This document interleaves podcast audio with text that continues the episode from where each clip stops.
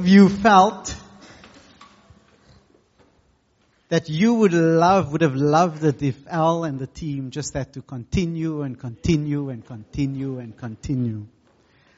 How many of you felt when is Al and the team going to stop so that we can listen to the preaching? I should have asked you to put up your hands actually. Because my wife gets on my nerves.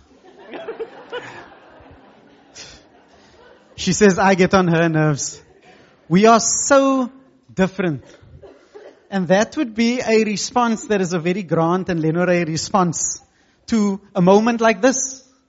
Lenore would say, we'll get in the car after the service and say, you know what? I thought Al should have continued and continued. And I will say, you know what? I thought he should have stopped two songs ago. Um, we are different in other ways. Some very practical, nagging, gnawing, irritating ways. She likes to sleep very, very early at night. I sleep very, very late at night. when we got married, she would be like in bed by like half past eight, eight o'clock. After supper, dishes, and then she wants to, and I'm like, what are we going to do? She says like, no, we're going to sleep. It's sleeping time. Before we got married, when I visited her home, I would visit and I'd be there at like half past seven and the house would go quiet. And I'd like make some tea and she's like, shh, my parents are sleeping. And at my home, you get there at 10 o'clock, half past 10 at night, and my younger brother's busy playing a song on the piano. My sisters are doing each other's hair inside. And my other sister's busy choreographing a dance that she forgot about that she must do tomorrow at something. When it comes to information, we process things differently. Have you ever been on that red bus that goes around town? and you can see the beautiful sights and sounds of Cape Town. When you go there, you buy your ticket, they give you these earphones. And what you do is you take those earphones and you plug it into the little unit next to your seat. And they give you information about the sights and the sounds that you experience as you go through the city. I can't wait to open my earphones and plug it in because I'm going to find out and learn something new um, and as you drive past Table Mountain, they give you a story about it. As you drive past Kirstenbosch, they give you a story about it. And sometimes, very irritatingly, they don't have anything to say and they just play music. And I'm waiting, when is the information coming? I learned that Lenore never even opens up her earphones. We come home with it and it's still in the packet. Because she doesn't care about the information. She just wants to experience the sights and the sounds and the smell and the experiences. Emotionally, we are very different. You don't want a friend like me. You want a friend like Lenore. If you are in a difficult situation and you got there because you were just not wise, then I've got very little sympathy for you. Because I'm like, chuchu. If you don't know what chuchu means, you need to ask somebody, what does chuchu mean? And if you don't know, then come ask me after the service. It was your own doing. And that's me. So I have very little sympathy. You want a friend like Lenore where it doesn't matter what you did to get yourself into that situation, her heart goes out to you. When it comes to our children, we discipline differently. One of us is lenient and fun and exciting. The other one is boring and strict. I won't say who's who. And even in our differences, we've learned with our children that there's times we're at our worst. And when we're at our worst, we see the differences as right and wrong. But when we're at our best, we see those differences as strengths that you have that I don't have. And even when it comes to discipline, and, and we've been, we've had moments where we've been terrible, like at our worst. But there's been other times when we've been at our best, where I say, I actually think we should let this one slide. But I don't know if it's just because I'm generally lenient or if that's what we need to do in the moment. And Lenore would be actually, you know what? I agree with you this time. I think we maybe just need to. Or on another occasion, I might agree with her and say, actually, we need to tighten the reins a bit firmer. Two weeks ago, when Roland preached from 1 Corinthians 12, his title was Unity in Diversity. Seeing and honoring the gifts that other people carry, even if those gifts are different to me. Actually, I would say, especially if those gifts are different to me. How do we do that? It seems so difficult. Especially when not only are your gifts different to me, but your personality and your temperament is different to mine. And that's why we needed to be, and Joe reminded us last week about our attitude when approaching these things. We need an attitude of love. What did we find out about love? It's patient. It's kind. It's not rude. It doesn't keep a records of all the things we do wrong. It doesn't keep a record. There was this man that came to the pastor and said, Pastor, my wife and I are having these arguments. And every time we have an argument, my wife gets hysterical. The pastor's like, I think you used the wrong word. Don't you mean hysterical? He says, no, hysterical. She always brings up the stuff from the past. but that's not love. Love keeps no record of wrongs. Doesn't keep a record of the things that we do wrong or the things that we get wrong. And we will get stuff wrong, Al. We'll get it wrong sometimes. The Corinthian church was getting a lot of stuff wrong. And that's why Paul had to write a letter to them. Do you know that we're coming to the close of our series on Corinthians in just a few weeks time? And as I've been looking at us coming to the close of the series, I was, I was really challenged. Last week, Joe mentioned in a message that God didn't put the chapters and even the authors of scripture didn't put the chapters and verses in there. And those letters were written like a letter from start to finish with a flow of thought and a flow of words. And sometimes it will help us to actually read these letters with that kind of flow. But I want to challenge us that even as we come to the end of the series, what are those things that God has been saying to you during this time. I've noticed during the series, God has been showing me a lot of specks in other people's eyes, if you know what I mean. You know that scripture where it says, um, where God, where, where Jesus says, you want to take the speck out of your brother or sister's eye, but there's a whole log in your own eye. And as I've been listening to the series, I've seen such a lot of things. Some of you that's sitting here, I've seen so many specks in your eyes of things that I hope that person is listening because this is actually the thing that they need to hear. And God had to show me that there's a few logs in my eye that I'm needing to take out. And so I want to encourage you, even as you, we come to the close of the series. Ask yourself, God, what have you been saying to me through this series and what are the things in my life that needs to change? I struggled preparing for this particular message and I shared that with a few people. It's not the easiest of passages, 1 Corinthians 14. And I've got a little bit, just as an aside, I've got a little bit of a conspiracy theory about the other pastors and which passages they've selected for me to preach on.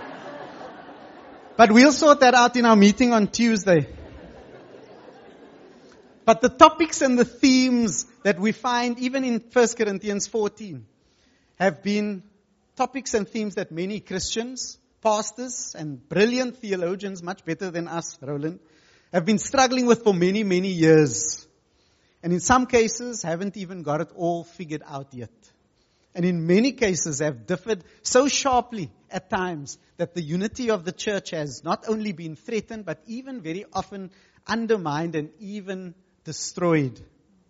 Now, by way of background, and I need to give you some background before I preach on this passage, because we always, um, when Edwina was praying, she prayed for a godly perspective.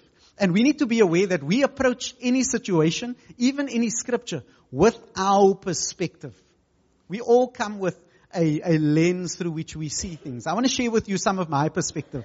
I grew up for all my life in a, what I considered a typical Baptist church. Some put them into boxes like middle of the road Baptist church. People weren't, weren't very much in one way or the other way, just kind of nicely, safely in the middle. Um, and I believed the stuff that the Bible said. So about some of the things we're talking about today, speaking in tongues and prophecy, because it was there in the Bible, and Baptists, we believe in the Bible. And so we believe those things. I believe that God is able to do miracles and that His miraculous works, those, those gifts of signs and the miraculous still happens today. But this was my challenge. I didn't see it happening.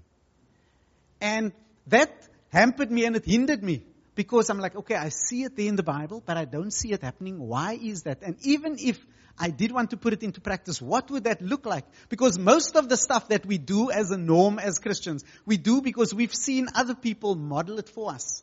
And I didn't see this model and that became the background. So I was genuinely wrestling in preparing for this message. We heard about speaking in tongues. We knew that it happened in some other places and that in some places it happened poorly and things got out of hand, quote unquote. And as a result, we felt, no, we didn't, it was never even told to me, it was never even said, don't do this, but you just kind of knew that we don't do this here because it gets out of hand sometimes. And so if there's no interpreter, no tongues, and so tongues is not bad. It's not that we mustn't speak in tongues, but it just doesn't happen here. And so that formed and shaped my opinion. As I was preparing for this message, I struggled. And then as I was sitting in my office, and I asked a few people to pray for me along the way. And the sense I got as God met with me in my office was that I'm trying to unpack all the richness of 1 Corinthians 13. When I should actually be asking God, what are you saying to me and to this church where we are at now? And this morning's message is that I want to ask you to turn to your Bibles if you've got it with you to 1 Corinthians chapter 14. And we're just going to read verse 1 to 5. And the heading in the New Living Translation says tongues and prophecy. 1 Corinthians 14 verse 1 says, let love be your highest goal. But you should also desire the special abilities the Spirit gives, especially the ability to prophesy. I almost wanted to literally stop there and just preach on that verse alone. Because that verse in itself and for those of you who want the light version of this sermon, that verse essentially is a summary of everything else Paul is going to say for the next 40 verses. He starts off by saying, let love be your highest goal. Another version says, version says, pursue love. You remember when Roland preached two weeks ago, the last verse of the chapter that he preached on was 1 Corinthians 12 verse 31. And it says in the NLT, but now let me show you a way of life that is best of all. And then it proceeds to go to chapter 13. Or other versions say, the most excellent way. This way of love. Pursue love because it's actually in an attitude and in a spirit of love that everything else we're going to talk about must be handled and must be dealt with. And that's why in the previous chapter, Paul says that whether we can speak in the tongues of men and angels or whether we have these words of wonderful words of knowledge and wisdom, if we don't have love, we are useless. So pursue love. Even when we don't get it right, pursue love. Love, because love is patient and kind and gracious. And love is not something that we do of ourselves. Love comes from the Spirit because the fruit of the Spirit is love. Pursue love. But secondly, that first verse says, but you should also desire special abilities. Other versions say, desire the gifts. You know, when, speaking of desiring the gifts, when I, we were doing, we were studying the doctrine of the Holy Spirit at seminary. And you're studying it, but my heart wasn't just to study these things for it to be theoretical and intellectual. I wanted to experience this. And so I remember going home the day we spoke at seminary about the issue of tongues. I went home and I waited until Lenore was gone to bed. I didn't have to wait very long. And so late, late that night, about half past eight, I sat in the lounge. The house is quiet and I'm alone. That day at seminary, we studied the Holy Spirit, and I prayed a prayer that day. Up until that point, I'd never spoken in tongues. I prayed a prayer that day, and I said, Lord, if you want me to speak in tongues, I don't want my inhibitions to be the thing that stops me. So if you want me to speak in tongues, I want to speak in tongues now. And nothing happened. And I had a certain sense of peace about that. And I shared it with a mentor of mine. And this mentor of mine graciously, but firmly said to me, I think you prayed the wrong prayer. I'm like, what do you mean? I said, as if I don't want to speak in tongues, but Lord, if you want me to speak in tongues, I would reluctantly do it. But the scripture says, eagerly desire the gifts. I didn't desire it. I was like willing to tolerate it. And so I changed the way I prayed. I still haven't spoken in tongues yet. I'm okay with that. But I do say yet. Eagerly desire the gifts. But Paul goes on to say, especially the ability to prophesy. Another version says, especially the gift of prophecy. The God's Word translation says, especially speaking what God has revealed. Continue verse 2. For if you have the ability to speak in tongues, you will be talking only to God, since people won't be able to understand you.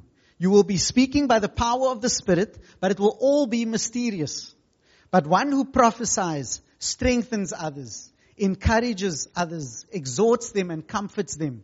A person who speaks in tongues is strengthened personally. But one who speaks the word of prophecy strengthens the entire church. I wish, Paul says, you could all speak in tongues. But even more, I wish you could all prophesy. For prophecy is greater than speaking in tongues. Unless someone interprets what you are saying so that the whole church will be strengthened. We're reading from 1 Corinthians chapter 14. But as we unpack this passage, we need to move through a few scriptures, and I almost want you to see 1 Corinthians 14 as us standing over here. But we need to go back to Acts chapter 2 to understand what happened there in the New Testament when the church was born. Then we need to go a little bit back to Joel chapter 2 to understand a little bit about what Peter was talking about in Acts chapter 2, and we need to go back a little bit more to Genesis chapter 2 to understand why that was even an issue. You see, in Acts chapter 2, we have the first account, biblically at least, of people speaking in tongues. You see it in Acts 2, you find it in Acts 10 and in Acts 19 also, where speaking in tongues refers to an actual language, a dialect, an existing language that the person who's speaking this language never knew that language before that. And they spoke in this language so that other people that were there that actually spoke that language could understand it. That is a miracle. And that is what happens throughout Acts. But it seems like what Paul is talking about here in 1 Corinthians is people speaking an unintelligible language, an ecstatic utterance, almost a heavenly language that is not understood by anyone here in our gathering, but at times God provides an interpreter so that we can understand what God is saying or understand what is being prayed or said. And so Paul is saying that happens. But members of the church should be building one another up. So when I'm doing it and there's no interpreter, that's for me. And I've spoken to people who have this gift and they speak about how you, you just don't have enough words, the words that you, the English language is not enough, or it's, it's just a, an expression of worship towards God.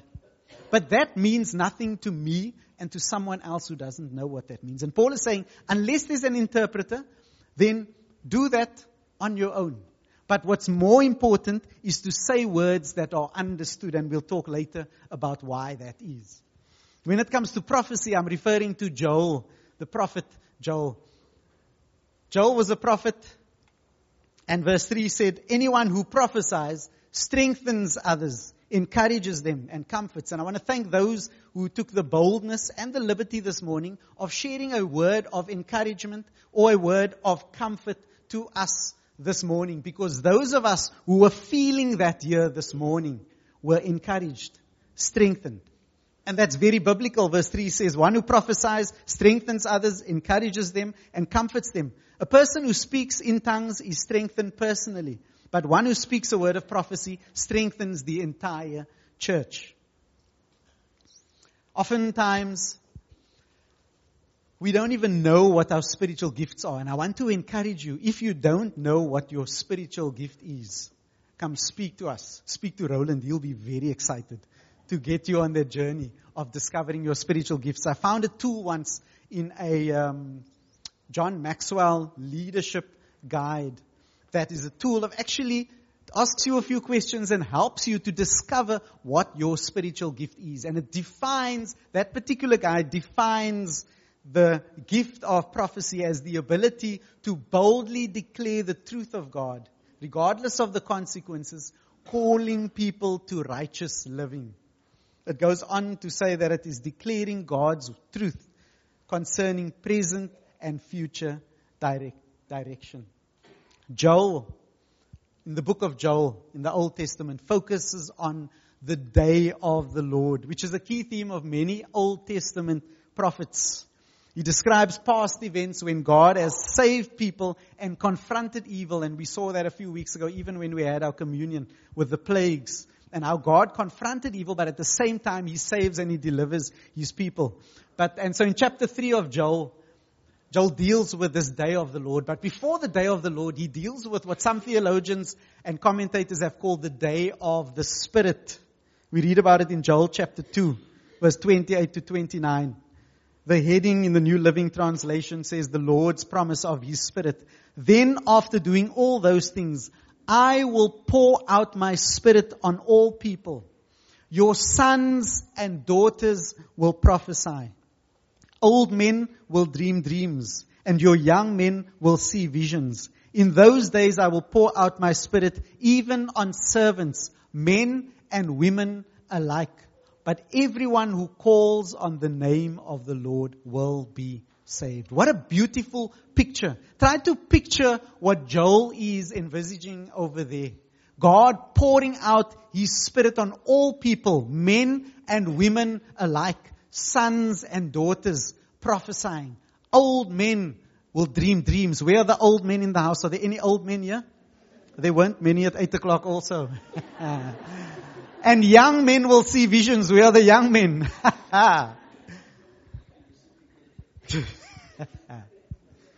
what a beautiful picture. Joel anticipates this day when God will pour out his spirit on all people. And in Acts 2, when the Holy Spirit comes at Pentecost, Peter actually declares that these very words are being fulfilled. You see, God knew that the change that we needed was more than just a repentance that came from knowing that you will be severely punished if you didn't change your ways. I'm going to say that again. God knew that the change that was needed was more than a repentance that came from knowing you will be severely punished if you didn't change your ways.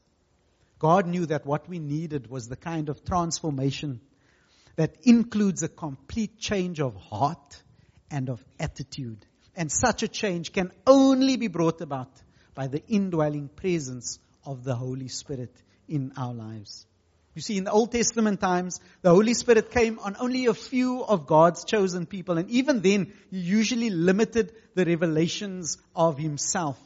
And did you ever wonder why God would limit Himself in terms of revealing Himself during the times of the Old Testament? We need to go all the way back to Genesis 2 to understand that. And we know the story. God places Adam and Eve in the garden. And they have what I imagine would be a wonderful experience of walking with God, an unbroken relationship with Him. He walks with Him and He talks with Him. And that's the way it's supposed to be. How would you like that if God was with you every moment of every day? Some are nodding. Some aren't. Because for some of us it would scare us. Do you know why it scares us? Because of what happened in Genesis 3. In Genesis 3, because of Adam and Eve's disobedience, their relationship with God was broken. And this is the beauty of Easter. This is the beauty of the cross. This is the beauty of Jesus. They hid themselves from his, their, his presence because of their guilt. They hid themselves from God's presence because of their guilt. I didn't put it as one of the scriptures. But there's a stark scripture in Exodus chapter 20. And you need to maybe read Exodus chapter 19 to understand what's happening in this scripture. It's two months after the Israelites have left Egypt. The Israelites arrive at Sinai and there God calls Moses up to the mountain and gives him a message to give to the people. The Lord said to Moses, I will come to you in a thick cloud so the people themselves can hear me when I speak with you, then they will always trust you. God wanted to speak to his people. And then verse 16 of chapter 19 tells us that on the third day, and I quote, thunder roared, lightning flashed, a dense cloud came down on the mountain and there was a long, loud blast from a ram's horn. The mountain was covered with smoke because the Lord had come down like a fire. Columns of smoke were billowing into the sky and the ram's horn was getting louder and louder and then the mountain starts to shake. Moses speaks to God and when God replies, you hear thunder. I don't know about you, but that's scary. And then in the next chapter, when the people heard the thunder and the loud blast of the ram's horn, verse 18 of Exodus chapter 20, and when they saw the flashes of lightning and the smoke billowing from the mountain, they stood at a distance, trembling with fear. And they said to Moses, Moses, you speak to us and we will listen. But don't let God speak to us directly or we will die. The people were afraid. And I believe that many of us have that same fear that those people had when it comes to hearing the voice of God. That's why people will often come to a pastor and ask, what do you think about this? I almost feel like telling people, ask God yourself. Because He wants to reveal Himself to His people. When Jesus died on the cross, that curtain to the most holy place, which is where the presence of God resided, was torn from top to bottom so that every single one of us has access into the throne room, into the most holy place of God, where He just wants to meet with you. He just wants to be with you. He just wants to talk to you. Many of us still carry that fear. Early on, when I was talking about the differences between my wife and I, there was one difference that I didn't mention. And that's how we differ spiritually. If I refer to Lenore, I will refer to her as feeling, spirit. I was here at the young adults ministry evening on Wednesday and I, I said she's emotional. And I mean that mostly in a good way. When I refer to myself, I refer to me as thinking, mind, because that's me. And, and we relate to God differently when it comes to those things that you see on the screen. When it comes to hearing God, Lenore always used to tell me, and I was very skeptical. Because she used to tell me she hears God speak to her. I'm like, okay, that sounds weird. Because I know from the Bible, yes, God speaks through His Word and God speaks through our circumstances. But she used to say, God said this to me. And I was like, remember my background? Like somewhere in the middle of the road, you know. Yes, God speaks through His Word. God speaks. And she would say that. And I was like, it doesn't make logical sense. Because what if it's just you thinking that? You know, maybe you think you heard God. Some people genuinely have thought they've heard God, but they heard wrong. I'm logical like that. Spoke to the same mentor. Remember the mentor I told you about earlier? Some of you know him. I won't tell you what he is. Anyway, this mentor says to me, well, Grant, you're a logical person. Let's approach this logically. Those things that Lenore feels God's telling her, He humored me. How often do they actually come to pass? And how often is she on point? I'm like, you know, if I were to count, but like 90 times out of 100, 95 times out of 9 times out of 10, generally speaking, the stuff that Lenore is sensing, God is saying to her, those things come true. And this friend says to me, well, you're a logical person, so if 9 times out of 10, Lenore is sensing God is saying something to her, logically speaking, wouldn't you think that maybe God is speaking to her? I'm like, okay, I'll give it to you. Because when, and, and I used to feel bad about the fact that I didn't hear from God. At least I thought I didn't. Notice what I said, I thought I didn't. Because for me, everything was about thinking. So I would pray and I'd say, Lord, tell me something, show me something. And God would say nothing. And then I would get a thought and I'd do that. And I don't know if it's just my thoughts or if it's God. And then I had to realize, well, God is speaking to me in a different way that He's speaking to Lenore. And I used to be, because I used to, I didn't hear from God. In the meantime, I've got all these thoughts that God has given me, things that He's birthing within me, but it doesn't look like hers, so I think mine is wrong. And so that word that you shared two weeks ago, Roland, of undermining the things that God has placed in you, especially if it looks differently to someone else. when it comes to prayer. I'll explain to you what prayer looks like for me. It's quiet. I'm sitting in my seat. Eh? It's quiet. It's contemplative. It's thoughtful. I might open the Bible and pray that scripture, close the Bible. I might even be quiet for just a little bit longer. And then I'll be done. It's over and I'll continue with my day. With Lenore, she is all over the show. She's never sitting down. It's never quiet. And sometimes it doesn't even make sense. like the stuff that she's saying, I'm like, did you even think about what you were saying now? Al gave me an example. I don't know if that was the song that you were singing now about the, or if it was just a spiritual song in the spirit of the wind blowing through. But Al sang it, the wind is blowing through and it's washing over me. Now I'm thinking, okay, you're talking about water, Al. It's not wind that washes over you, it's water. So literally, as Lenore would pray about something like that, your wind is washing over me, I'll be thinking to myself, is it, was that? I'm like, surely what you pray must make sense. And yet she's not worried about it making sense. She's, and it's loud, and her hands are everywhere, and she's everywhere, and she's stamping her feet as she's praying. And I'm like, just sit down, lady.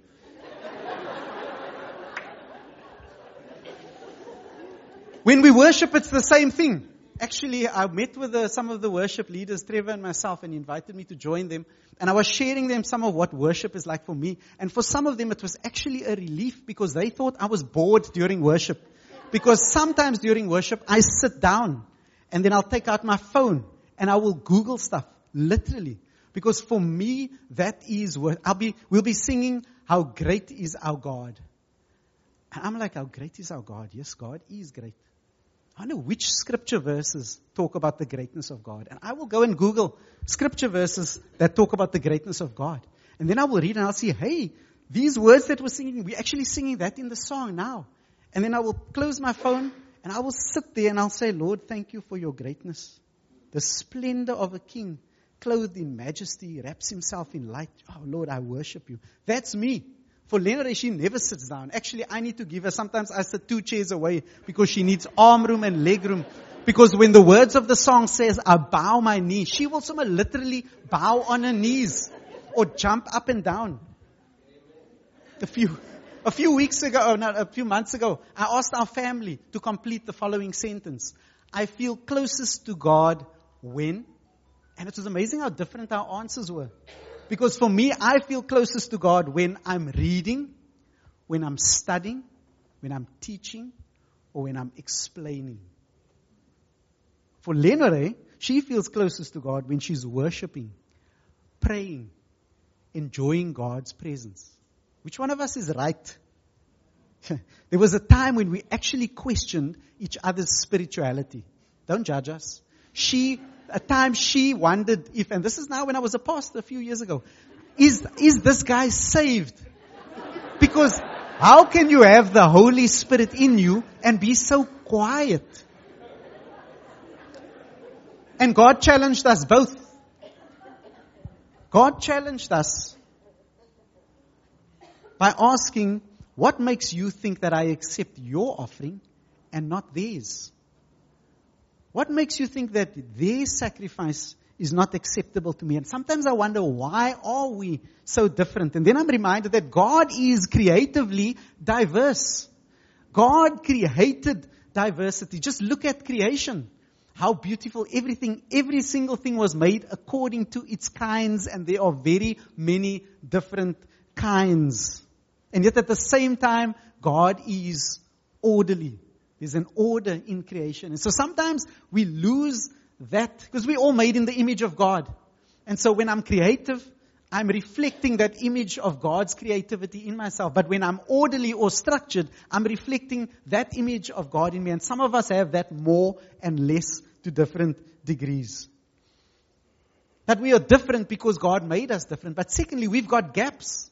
You know what is beautiful about our situation? And we're still on the journey is that I've had moments in the last few months, and my wife will attest to it, where God has spoken to me in ways that are not only different to what I've experienced God, but it's more akin to how she has experienced hearing God, only because I've been open and willing to lean in to what God can teach me through someone that is different to me. We've all got gaps and we've all got areas of growth. And the other reason why I believe there's so much diversity is so that there's something for everyone. And I say that kind of wanting to caveat with a reminder that that's not the point. The point is not we must create something for everyone so everyone so that there is something for everyone. It's so that if we've got that attitude of love, then I will want to make sure that I can put my preferences aside for the sake of someone else. And that's the challenge that Paul was having with the church in Corinth. Because it was about me and it was about mine, and that's why I needed to remind them that you actually all need each other. So the fact that there is something for everyone is not even the main thing. So what is the main thing? I'm going to spend a few minutes on the main thing, what I believe is the main thing of the scripture, because it's always important to keep the main thing the main thing. And I believe that there are two parts to the main thing of what Paul is saying in 1 Corinthians chapter 14. And the first part of that is this. The main thing is the strengthening of the church. That what it, that's what it was all about anyway. Yes, he was dealing with a lot of issues that were coming up. But the point, and we see it in verse 4, a person who speaks in tongues is strengthened personally. But one who speaks the word of prophecy strengthens the entire church. And Paul is saying, do that. Verse 5. I wish you could all speak in tongues. But I, even more, I wish you could all prophesy because prophecy is greater than speaking in tongues unless someone interprets what you are saying so that the whole church will be strengthened. Strengthen the body. Since you are so eager, verse 12, the second part, since you are so eager to have special abilities that the Spirit gives, seek those that will strengthen the whole church. Desire gifts, yes, but don't desire them out of envy. Remember what he said the chapter before? Love does not envy. Love is not arrogant because it's not about you. No. Desire a gift because I want to strengthen the church. Discover your gift because you want to build up the body. Exercise your gift because you want to edify this body of believers. The second main part or the second part of the main thing, and we see it towards the end of the chapter in verse 23 to 25, is salvation for unbelievers. I think it's sad when you've got a church like a church in Corinth that's busy fighting between themselves so much that they've forgotten why they exist to make disciples of all nations. Verse 23, even so, if unbelievers or people who don't understand these things come into your church meeting and hear everyone speaking in an unknown language, they will think you are crazy, the New Living Translation says. But if all of you are prophesying, and unbelievers or people who don't understand these things come into your meeting, they will be convicted by sin and be judged by what you say. As they listen, their secret thoughts will be exposed. They will fall to their knees and worship God, declaring God is truly here among you. When Jesus, when salvation came to the house of Zacchaeus in Luke, Zacchaeus gets saved. Salvation comes to his house. And Jesus says at the end of that story, the Son of Man came to seek and to save those who are lost. And if we are going to continue the work of Jesus, then the point of everything we do should be to seek and to save those who are lost. We will do the same. And that's the main point that Paul is actually trying to remind the people of. He ends the chapter with a call to orderly worship. And while I won't be covering that section in today's sermon, I do want to say that the guidelines that Paul gives the church in 1 Corinthians chapter 14 from verse 26 to 40 are the same guidelines that myself and the elders and the pastors use in leading our gatherings. And by leading our gatherings, I'm talking about services like today when we encourage people to hear from God and share with God's people. Reveal what God has shown to you. To share those words so that the body can be edified. Those are the guidelines that we're using, but also in those special services every second month when we have our community services. And we encourage people not to think about what pops into their head, but actually you having labored before the Lord, hearing what God is saying to you and maybe to the body because that's our goal anyway, to exercise our gifts so that the body can be built up and strengthened. There may be somebody that is waiting for, that is needing that word that God is laying on your heart. And those are the guidelines that we read, that we use, and you can read about them from verse 26 to verse 40.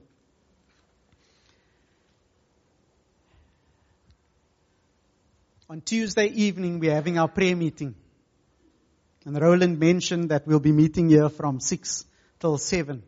And for those that do receive our bulletin, in this week's bulletin, I shared my heart in what I called a prayer for breakthrough. And I believe that God is wanting to. We sang the song, Waymaker, Miracle Worker.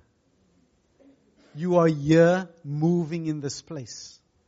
That God is wanting to move in this place. Now, I don't want to reduce our Christianity and our salvation and even what a church does to what happens on a Sunday morning only. But I prayed before the 8 o'clock service this morning, and the prayer I, I, I prayed was that, you know, in, in Acts 2, where there were the tongues of fire that appeared over everyone's head, and I see our worship times as a gathering of people who bring their individual flames into this place, and we create this one big bonfire of worship and of experiencing God's presence. And if you're scared of fire, go back to the scripture in Exodus chapter 18 because the fire came down onto the mountain. But I'm asking you to join me in a prayer for, in prayer for breakthrough in our gatherings. Breakthrough gatherings that are authentic and that are real. That's not limited by your box or mine.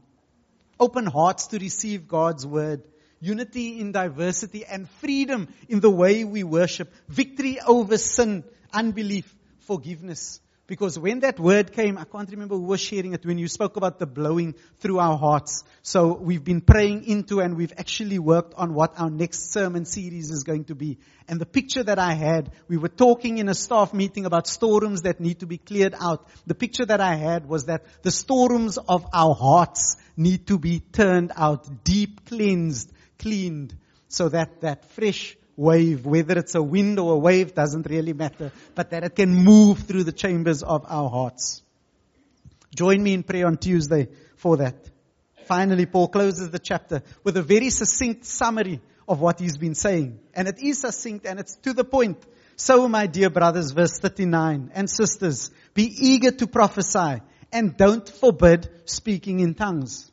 Be sure that everything is done properly and in order. And before I bring the sermon to a close, I'm going to present us with a challenge and I'm going to ask you to respond physically to that challenge.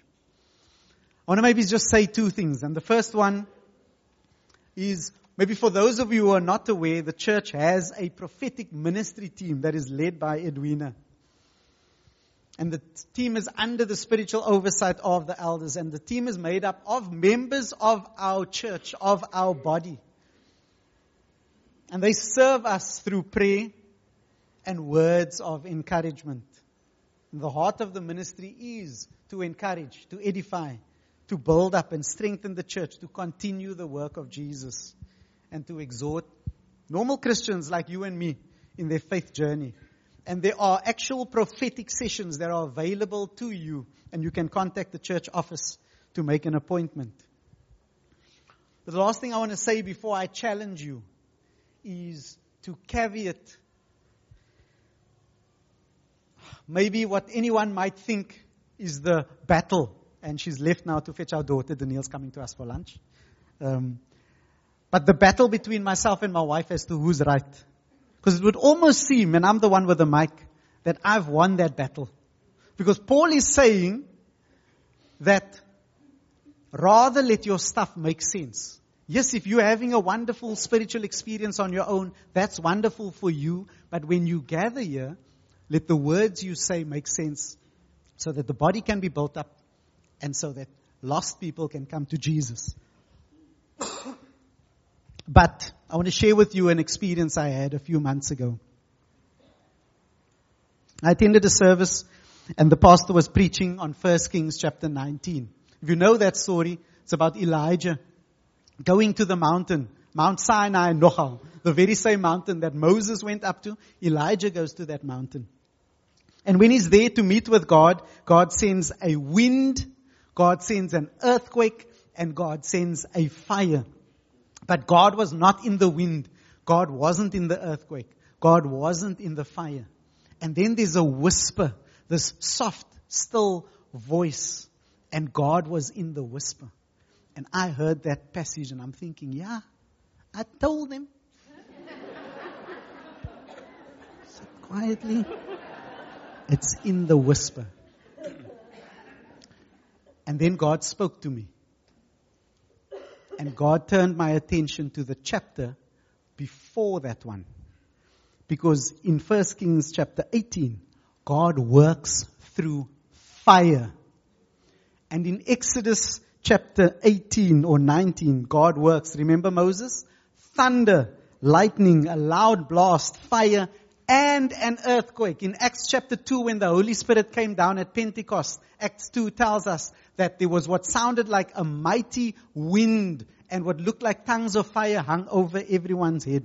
And I heard God say to me, don't box me or think that I only speak to you or think that I only speak in one way because I'm quite at peace with God not being in the wind, not being in the fire, not being in the earthquake, but being in the quiet voice. But what if God wants to come in the wind? I'm cutting that out. What are the areas that you are cutting out? Where you're comfortable to hear God within the way that you're comfortable. But God might A, be working in someone else's life in a different way, or B, wanting to work in your life in ways that you wouldn't even be able to imagine. I want to leave you with that challenge. I'm going to ask that you close your eyes as I put the challenge to you.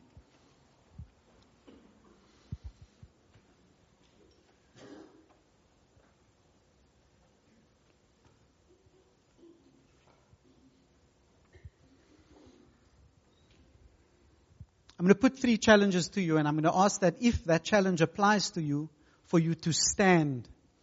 And to stand in response to say, God is speaking to me about that and me standing is saying, I'm going to do something about this. I'm going to ask Al and the team to come to the front and when I'm done with the challenge, for them to lead us in one song in closing and then Roland will close our service in prayer.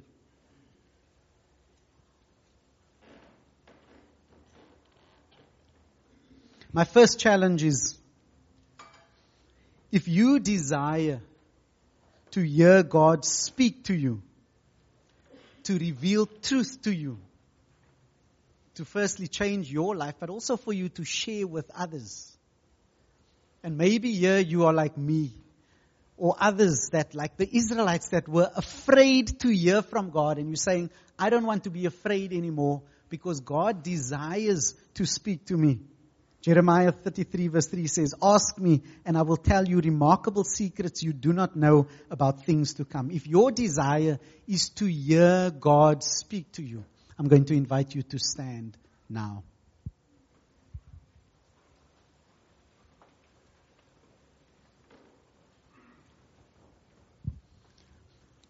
If you are here today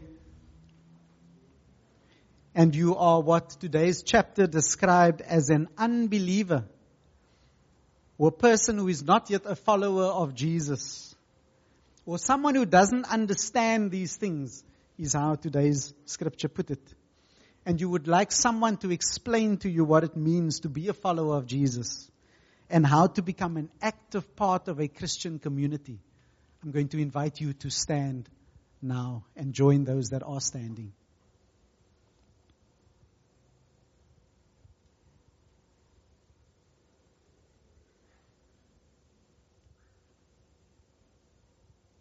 And then lastly, if God has spoken to you during this message about anything else, it might not even be something related to 1 Corinthians 14, but God has spoken and you, in response as an act of obedience, are saying, Yes, Lord, I will do that. I'm going to invite you to stand now.